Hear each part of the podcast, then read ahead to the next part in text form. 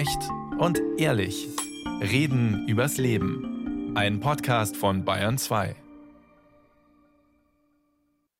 Grenzen setzen oder Freiraum lassen? Wie werden Eltern medienkompetent? Das ist unsere Frage heute. Und ich begrüße jetzt im Studio Dr. Maya Götz. Sie ist Leiterin des Internationalen Zentralinstituts für das Jugend- und Bildungsfernsehen, kurz ITZI. Das ist angesiedelt beim BR. Sie ist also Medienforscherin. Hallo, Frau Dr. Götz. Hallo. Sie selbst haben Töchter zu Hause. Haben Sie Glück, weil die altersmäßig schon aus dem Gröbsten raus sind jetzt? Ähm, ja, sind 15, 18 und 19 und da ist es eher so, dass wir uns freuen, wenn sie uns noch mal was zeigen und uns mitnehmen ein bisschen in ihre Medienwelt. Die sind komplett da. Ganz anders geht es meinem zweiten Gast. Das ist Christina Weber, eine BR-Kollegin aus dem Team von Eltern ohne Filter. Das ist ein Podcast und ein Instagram-Kanal, der inzwischen schon rund 64.000 Follower und Followerinnen hat. Hallo Christina. Hallo. Wir kennen uns sehr gut. Wir arbeiten in einer Redaktion, deswegen bleiben wir auch jetzt natürlich beim Du. Du hast drei Söhne, die sind drei, acht und zwölf. Mhm. Wann gab es bei euch zuletzt Zoff wegen Mediennutzung? Mhm. Also ehrlich gesagt heute früh. Da wurde ich von zwei Seiten bestürmt. Und zwar der kleinere, der Dreijährige, darf heute vom Kindergarten zu Hause bleiben. Und das heißt, für ihn ist es Wochenende und das heißt für ihn, er darf Maus gucken. Das heißt, er wollte heute früh die Maus gucken um halb acht. Die Sendung mit der Maus. Die Sendung mit der Maus, genau. Und der Mittlere wollte, dass ich ihm sein Handy entsperre. Das hat eigentlich bis acht Downtime. Das ist dann nicht an, weil er ja um acht in die Schule geht. Das heißt, vor der Schule gibt es normalerweise nichts, irgendwie Hörspiel. Und es Blöd, wir haben heute Ferien. Entsperrt haben heute früh, damit er ein Hörspiel anhören kann. Und wie also, habt ihr es gelöst? Ich habe gesagt, ich äh, muss jetzt erstmal schauen, dass wir mit dem Frühstück fertig werden und so und dann können wir später nochmal drüber reden. Und wenn ich dann gehe Richtung Büro, dann entsperre ich schon mal das Handy und das Gucken, das müssen wir noch aufschieben, weil die Maus läuft ja erst später. Also der Frieden war hergestellt. Hm, ja. Hat halbwegs geklappt. Diese Woche gab es eine Umfrage auf dem Instagram-Kanal von Eltern ohne Filter. Da ging es um die Mediennutzung, mhm. aus Vorbereitung auch auf die heutige Talkrunde. Was ist da rausgekommen? Was habt ihr überhaupt gefragt? Also wir haben die Eltern gefragt, ähm, wie oft es Konflikte gibt, so wie du mich gerade gefragt hast. Und es haben ungefähr 1000 mitgemacht und haben abgestimmt und haben gesagt, ja, also bei ihnen gibt es ab und zu Konflikte. Das waren die meisten, die haben gesagt, 45 Prozent haben eben gesagt, ab und zu gibt es Konflikte. Aber direkt danach waren dann 29 Prozent mit sehr oft gibt es Konflikte. Also wir haben sie gefragt, welche Konflikte gibt es, aber auch, wie, wie sicher fühlt ihr euch bei diesen ganzen Regeln, die ihr vorgeben sollt? Und ähm, seid ihr da klar? Wisst ihr, was ihr tut? Gibt es für euren Haushalt irgendwie feste Regeln? Und da haben die allermeisten gesagt, sie machen es mal so, mal so, also nach Bauchgefühl. Und ähm, 18 Prozent haben gesagt, sie erlauben viel Medienzeit. 8 Prozent haben gesagt, sie haben gar kein Konzept. Und klare Regeln hatten 25 Prozent. Und die mal so, mal so. Das mhm. heißt, die haben ja auch nicht so klare Regeln dann, oder? Die genau, ungefähr die 50 Prozent. Entscheiden auch nach Situation, ja. Wie macht ihr das?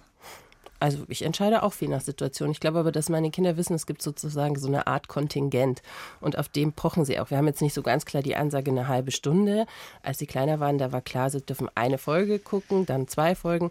Und jetzt ist es so, sie haben gefühlt einen Anspruch darauf und den fordern sie auch ein. Und das finde ich auch in Ordnung. Mhm.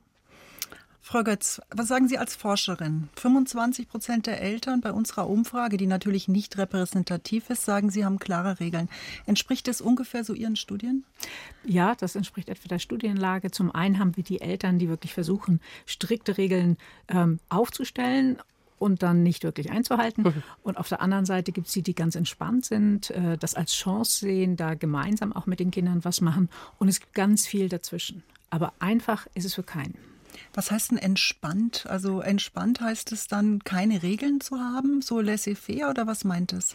Nee, das ist eher, ähm, sich jetzt nicht zu sehr darüber aufzuregen, dass es da ist, sondern zu akzeptieren, es ist da, nutzen oft selber eben auch viele Medien und dann zu gucken, okay, was ist der richtige Inhalt, äh, wie können wir das zusammen sehen, gerade bei den Jüngeren und das eben in unseren Alltag einbauen.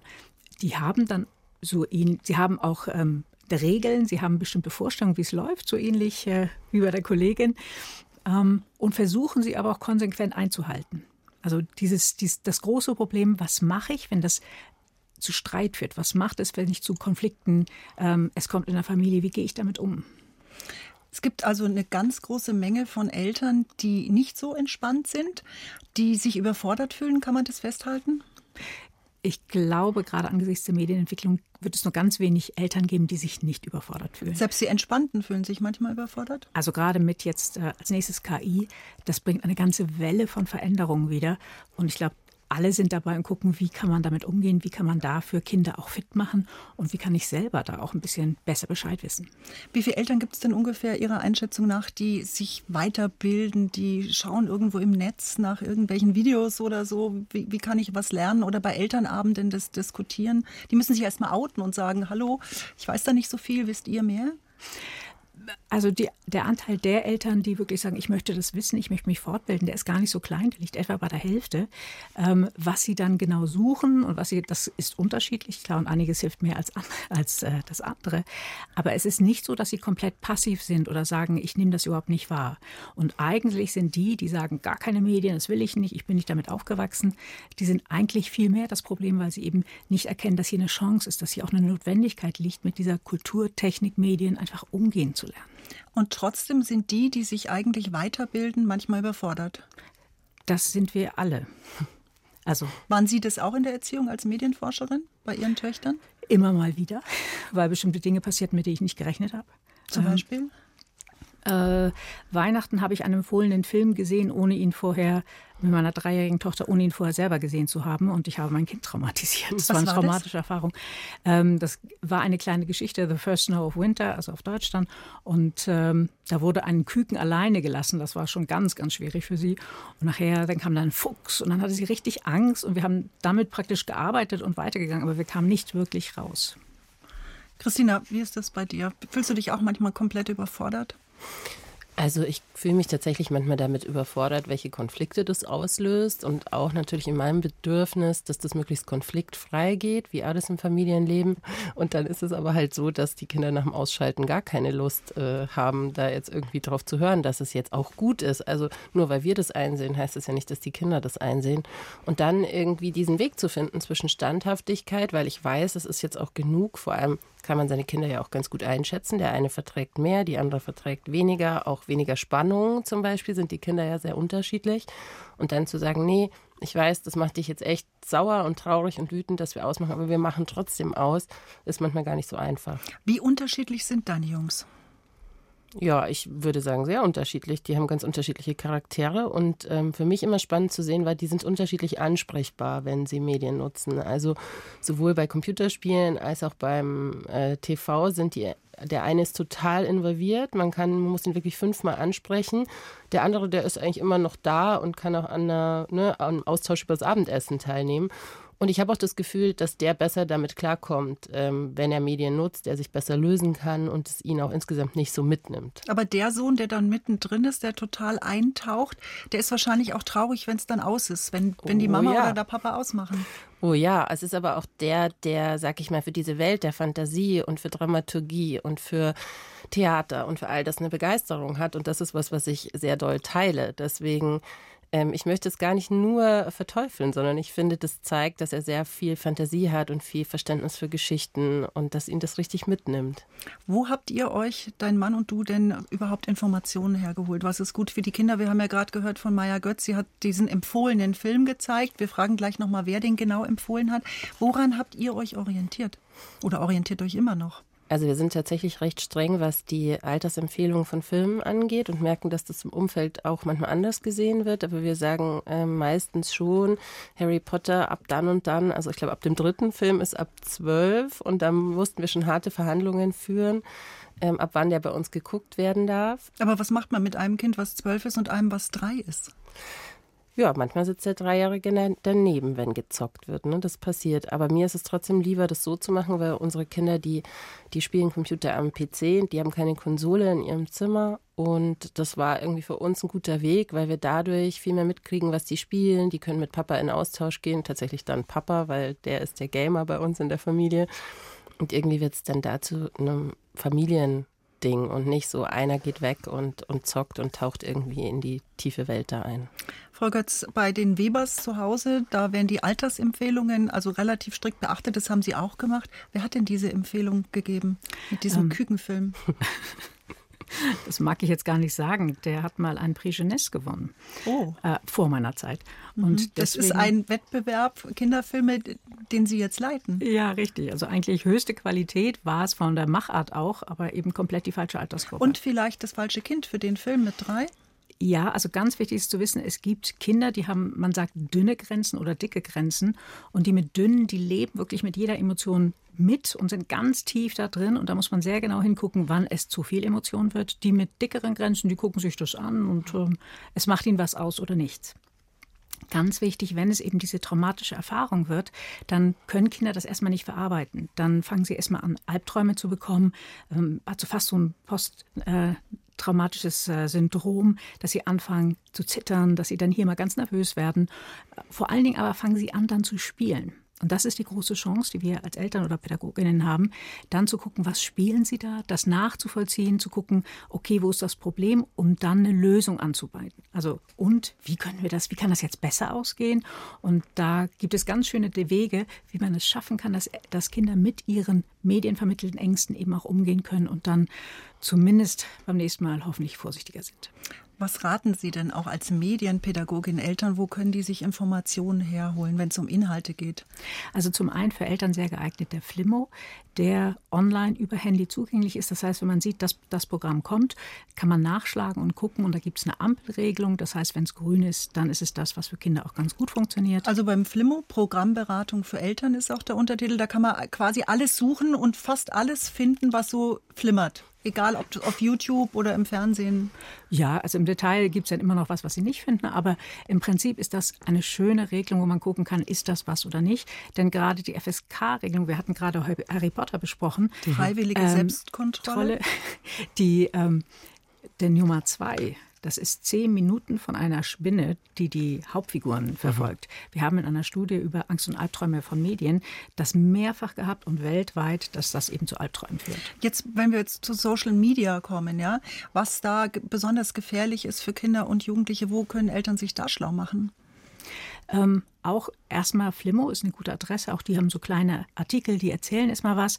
Ähm, gerade wenn es dann in Richtung Unterricht geht, äh, so geht Medien, die Medienkompetenzplattform von ARDZ, von Deutschlandradio. Da gibt es dann auch die entsprechenden medienpädagogischen Materialien für eine Schule, für eine Vertretungsstunde, für die freie Jugendarbeit. Und da gibt es zum Beispiel ein Lexikon. Da kann man sich mal ein bisschen informieren. Was ist denn eigentlich so da? Was heißen denn diese ganzen Worte? Da könnten aber auch Eltern schlauer werden, oder? Auf jeden Fall. Zumindest macht es wirklich auch Spaß, sich mal anzugucken, wie ist das eigentlich? Warum sind InfluencerInnen so erfolgreich? Was machen die eigentlich? Oder wie ist das bei Musikvideos? Ist das nicht alles total geschlechterklischeehaft? Ja, es ist. Aber das genau zu sehen, analysiert bekommen, das ist nochmal etwas, was einen auf jeden Fall bereichert. Und es gibt auch ein Video, was zeigt, wie man die persönlichen Einstellungen verändert bei den Social-Media-Kanälen. Das ist ja durchaus ein bisschen unterschiedlich, ob das jetzt Instagram oder TikTok ist, sodass nicht jeder alles mitlesen kann. Ganz wichtig, gerade für uns, die wir vielleicht nicht mit allen Medien aufgewachsen sind, ist das die Möglichkeit, sich da einfach ein bisschen schlauer zu machen. Ja, wir haben auch festgestellt, also bei uns zu Hause, dass das so ein Hauptding ist, um das es dann ganz oft geht, einfach mal rauszufinden, welcher Account hat denn wie lange äh, die Möglichkeit, was zu gucken und so. Da muss man sich dann durch die Einstellungen friemeln und da werden wir auch oft von anderen Eltern bei uns im Umfeld dann gefragt, so wie macht ihr das denn mit YouTube? Äh, wie viel YouTube schauen eure Kinder? YouTube-Kanäle sind auch im Flimmo viele, ja. Ja. das weiß ich, ähm, habe ich auch schon mal nachgeschaut. Und äh, da habe ich so das Gefühl, so auf diesem echt basal technischen Level, ähm, da sind die meisten Fragen. Also man will sich austauschen, wie das geht. Jetzt hast du das Glück, dass du einen ITler als Mann hast. ja, genau. Ja, das, ja, das ist tatsächlich Glück in dem Fall. Wobei, der wird dann ausgeliehen, oder? Der wird dann verliehen im Umfeld. Also wir haben auch schon ein paar Mal zusammen da irgendwas eingestellt. Und ähm, für mich war das dann auch einfach äh, manchmal entlastend. Also manchmal kann man auch die, die Entscheidung an die Technik abgeben, weil die Kinder sind erstaunlich, die, die, die äh, akzeptieren es total schnell. Die wissen dann, ich habe meine halbe Stunde YouTube-Zeit und wenn es aus ist, ist es aus. Und ob die das dann morgens um sieben gucken oder abends um neun, das müssen sie sich selber einteilen. Ja, aber spannend wird es da, wo es für uns nicht mehr so klar wird, weil wir eben auch irgendwas nicht mehr mitkriegen. Zum Beispiel wusste ich lange nicht, dass man auf Spotify Videopodcasts gucken kann und habe mich gewundert, warum diese total freie Zeit, Hörspiel zu hören, irgendwie so krass genutzt wurde, bis ich dann gemerkt habe, ah ja, es werden dann doch wieder um diesen Umweg Videos geguckt oder so. Also da muss man manchmal einfach auch damit rechnen, dass Kinder sau schlau sind und sich irgendeinen Workaround suchen. Und genau dann ist es eben wichtig, gerade in den frühen Jahren klare Grenzen zu sagen, das auch durchzuhalten, dass dem einfach auch den Schmerz dann, die das Kind empfindet und vielleicht sogar weint eben, ähm, in dem Augenblick wirklich zu helfen, zu unterstützen, aber zu sagen, das ist genug. Denn dieses Aufhören können, das müssen sie lernen. Und mhm. das war schon beim Fernsehen schwierig oder bei Hörspielen schwierig. Das ist jetzt in einer Zeit, wo dann immer gleich das nächste Video kommt, noch mal wichtiger, diese Kompetenz zu haben. Und wenn ich das früh anlege, dann habe ich eine gute Chance, dass sie zumindest ansatzweise diese Kompetenz später auch mitnehmen. Das heißt, die Eltern müssen eine Zeit vorgeben, müssen sagen, so und so lange und dann Schluss oder wie?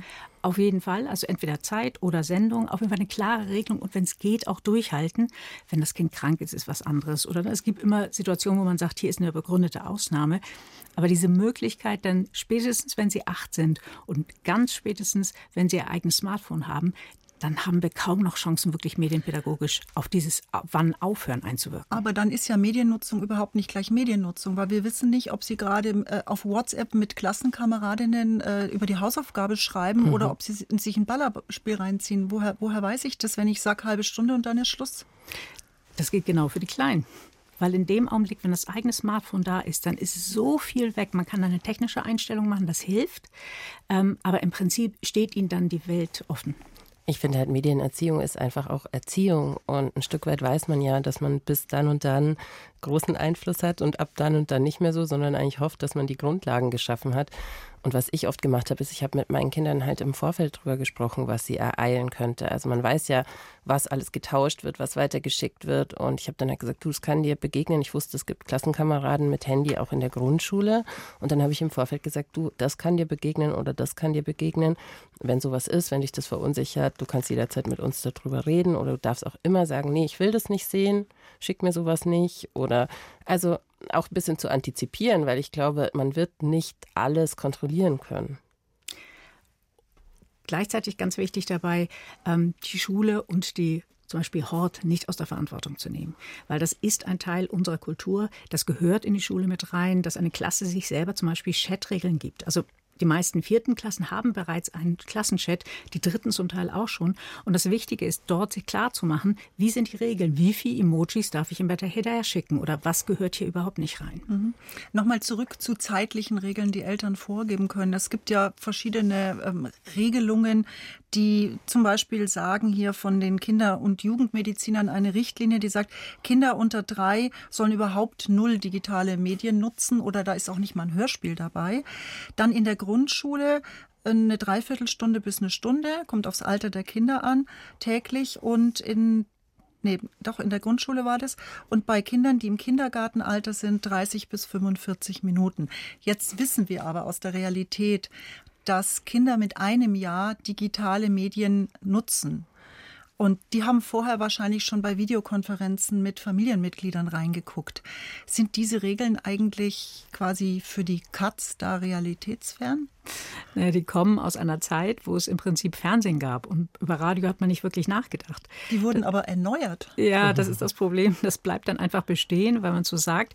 Es ist aber genau das Problem. Worum geht es? Geht es darum, dass ich mir eine Wissenssendung angucke, dass ich mir eine Geschichte, also eher ein traditionelles Fernsehen, oder geht es zum Beispiel um TikTok? Genau zu überlegen, wann führe ich TikTok ein, wann lasse ich Kinder damit auch alleine mit dieser Erfahrung. Ja, also bei uns ist es tatsächlich ähm, so, dass wir dieses ganze Thema Hörspiele oder was anhören, das würde für uns nicht in diese Regel reinpassen, weil es gibt halt auch schon Geräte, die kann man mit eins und zwei super bedienen. Und ich sage ganz ehrlich, wenn mein Dreijähriger da sitzt und der stellt sich irgendwie den Toni auf die Toni-Box oder auf, äh, hört sich da irgendwas an und schaut sich parallel dazu das Bilderbuch dazu an, dann kann ich daran nichts Schlechtes sehen, sondern dann finde ich, ach, der lässt sich gerade was vorlesen, schaut sich noch die schönen Illustrationen an, dann finde ich das eigentlich schwierig, das unter diese Stunde Medienzeit fallen zu lassen. Mhm. Also das würde mich mal interessieren. Ja, im Prinzip sind diese Zeiten als Screen Zeit gesehen, also Bildschirmzeit, im Prinzip, mhm. ja, welchen Bildschirm auch immer ich nutze. Das heißt, sie sind aus Sehen ähm, bezogen und kommen aus einer Zeit, die einfach mit dem auch gerade nach der Pandemie einfach nichts mehr zu tun hat. Was raten wir Eltern jetzt stattdessen? Ähm, nach wie vor bei den Kleinen sehr genau hingucken, also drei, vier, fünf, ganz genau überlegen, was gucken sie, wie gucken sie, wie führe ich das Handy ein. Wir hatten zum Beispiel eine äh, Studie gemacht, da haben Eltern für uns Tagebücher geschrieben. Wie kam das Handy in ihren Alltag? Und dann gibt es zum Beispiel die Geschichte von einem Jungen, der sich mit drei Jahren nicht das Zähne putzen lassen wollte. Der hat immer draufgebissen. Und das war so lang und es war so viel Streit, dass danach das Einschlafen noch so schwer fiel. Da hat die Mutter ihm das Handy gegeben und er durfte eine Folge schauen, das Schaf gucken. Seitdem klappt das Zähneputzen gut, aber das Zähneputzen geht eben auch nicht mehr ohne Handy. Oh. Also dieses ganz genau zu überlegen, wann führe ich welches Medium ein, mit welcher Regel. Und da lohnt es sich einmal, sich mit Eltern abzusprechen, einmal drüber nachzudenken, ähm, weil wenn die falsche Regel kam oder das falsche Medium, dann kriegt man das auch nicht wieder raus aus mhm. der Familie. Ich würde jetzt gerne noch ein paar Minuten, die uns bleiben, über TikTok reden. Es gibt eine Studie der Anne Frank Bildungsstätte, die vor kurzem rauskam. Und da kommt raus, dass die Rolle von TikTok, insgesamt von Social Media, ganz speziell aber von TikTok, krass unterschätzt wurde und dass dort sich rechts, rechtsextremistische Inhalte viel stärker verbreiten, als viele das bisher gemeint haben. Jetzt ist TikTok mit einer Altersfreigabe von ab 13 Jahren eigentlich belegt. Bis 15 Jahren sollten die Accounts auf privat eingestellt werden, sodass nicht alle das sehen können, was die Jugendlichen teilen. Das ist aber alles, äh, das kann, man, kann ja kein Mensch überprüfen. Also man kann das sofort deaktivieren. Wie schätzen Sie, Frau Götz, als Forscherin, als Medienforscherin, die Rolle von TikTok ein? Also TikTok hat im Prinzip uns alle überrollt. Ähm, das war eben der große Pandemiegewinner. Weltweit hat es die, oder in vielen Ländern weltweit, hat es die Nutzungszeit verdoppelt. Das heißt, wir liegen jenseits einer Stunde. Und es durch diese ganz kurzen Videos und dieses Zap, Zap ist ja die Aufmerksamkeitsspanne auch eine ganz andere geworden. Das Entscheidende ist aber das, was wir früher auf Instagram hatten, dass äh, extremistische Gruppen Wege finden, wie sie sehr attraktiv an junge Menschen rangehen und die das nicht merken. Und mit lustigen Videos, mit guter Mache, zu wissen, wie kann ich sie ansprechen. Und wir hatten zum Beispiel neulich in einer medienpädagogischen Aktion auf dem ARD Jugendmedientag ähm, eine von den Schülerinnen, die hat nicht verstanden, dass dieser Influencer Salafist ist. Mhm. Und sie sagt immer, was ist denn daran schlimm? Ich verstehe das nicht. Und das war ganz schwierig, diesen Sprung zu schaffen von einem bewunderten Person hin zu einem, das ist aber nicht gut. Und ich habe ja ganz schnell in einer Schleife drin. Ähm, wie schnell diese Schleifen gehen, lohnt sich immer mal einmal Katzenvideos einzugeben oder kleine Katzenvideos oder so. Und dann sieht man, wie schnell sich das immer wieder wiederholt und ich in so eine Bubble hineingerate. Und das passiert bei den Jugendlichen eben auch. Und dann kommen sie sehr schnell eben auch mit extremistischen Gedankengängen in Kontakt auch da, also wir haben gerade darüber geredet, die Eltern kriegen ja jetzt erstmal Angst, so, oh, mein Kind ist auf TikTok und es könnte jetzt mit rechtsextremen Inhalten konfrontiert sein. Aber ich finde, überhaupt jeder Inhalt, den Kinder konsumieren, ist doch einer, über den man potenziell stolpern kann. Also ich habe jetzt letztens erst Michael Ende vorgelesen, ähm, Jim Knopf. Und also man muss echt überlegen, was man davon noch vorliest. Denn es hat schon Untertöne, die durchaus rassistisch sind. Und so ist es auch mit vielen älteren Kinderbüchern. Also ich glaube, man muss aufhören, das zu idealisieren, dass irgendwas, was alt ist, was früher da war, dass das irgendwie safe ist und sicher ist. Und das, was neu ist, ist per se immer gefährlich, sondern man muss sich mit den Kindern, oder so versuche ich es zu machen, darüber auseinandersetzen. Zum Beispiel, wir hatten Musikvideos. Und einer meiner Söhne liebt Lizzo weil ich die auch liebe, diese amerikanische Rapperin, mhm. äh, die auch Querflöte spielt. Und die hat auch Videos, die sind super sexy gemacht, aber wir reden dann über Körper und dass es eine dicke Frau ist, die sich so zeigt und dass das ungewöhnlich ist und das finden meine Kinder dann schon interessant. Und trotzdem nehmen 12- bis 16-Jährige Hate Speech vor allem auf TikTok wahr, mehr als auf den anderen Social-Media-Plattformen. Man kann also sagen, TikTok ist alles. Es gibt den Begleiten-Modus für Eltern, den können Sie bei TikTok einstellen. Und ich habe mal äh, gegoogelt, was Eltern da machen müssen. Also die müssen unter Profil und Einstellungen und Datenschutz den Reiter begleiteter Modus finden. Dann müssen Sie auswählen, von wem das TikTok-Konto auf dem Handy genutzt wird, Eltern oder Kind. Dann scannen Sie den QR-Code vom Smartphone Ihres Kindes. Sind beide Konten miteinander verknüpft, können Sie Bildschirmzeit einschränken, Kontaktmöglichkeiten begrenzen oder den Videofilter aktivieren. Da bin ich raus als Mutter. Super. Das ist ja genau das Problem, dass die Menschen, die dann sowas zum Beispiel schreiben, eben keine pädagogische Ausbildung haben, einmal zu sagen, nee, nee, denk dich mal rein in die, die das lesen, die jetzt kompetent gemacht werden sollen. Und das ist immer total schade, dass man gerade im Medienbereich viele Menschen sind, denen eben genau diese Ausbildung fehlt und die dann aber auch niemanden fragen, der ein bisschen besser sich Aber was machen die denn, wenn sie keinen ITler zu Hause haben? Sie geben auf. Schlecht. Wie ja. schaffen wir es, dass sie nicht aufgeben, dass wir ihnen vielleicht sogar Lust machen, sich mehr äh, Medienkompetenz noch anzueignen, um ihre Kinder zu souveränen Mediennutzenden zu machen? Wie schaffen wir das? Begleiten, teilen, gemeinsam sie darüber reden zu lassen, ist ja auch eine wunderschöne Möglichkeit, überhaupt noch mit ihnen in Kontakt zu bleiben. Ähm, sich erzählen zu lassen, was ist denn daran so spannend und was, was findest du jetzt hier so schön oder boah, das sieht ja toll aus, wie ist denn das gemacht?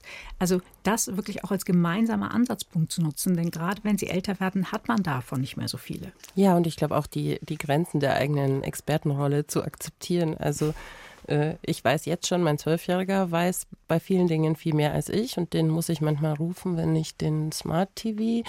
Also ähm, nicht ankrieg? Ja, genau. Und da brauche ich einfach früher ja, Hilfe und Input und dann auch zu sagen, du kennst dich besser aus und das auch wirklich so zu meinen und auch zu sagen, ey, zeig mir mal, wie du das machst und zeig mir doch mal, wie kann man diesen begleitenden Modus denn bei TikTok einstellen? Fändest du das nicht sinnvoll, wenn du nicht nur irgendwie Zeug kriegst? Aber er weiß dann sofort, wie er es wieder ausstellen kann. Ja, aber da gehen wir ja davon aus, dass unsere Kinder grundsätzliches Interesse daran hätten, uns irgendwie zu belügen oder zu, äh, die, die wissen schon auch, dass sie nicht irgendwas sehen wollen, was sie verstört oder so.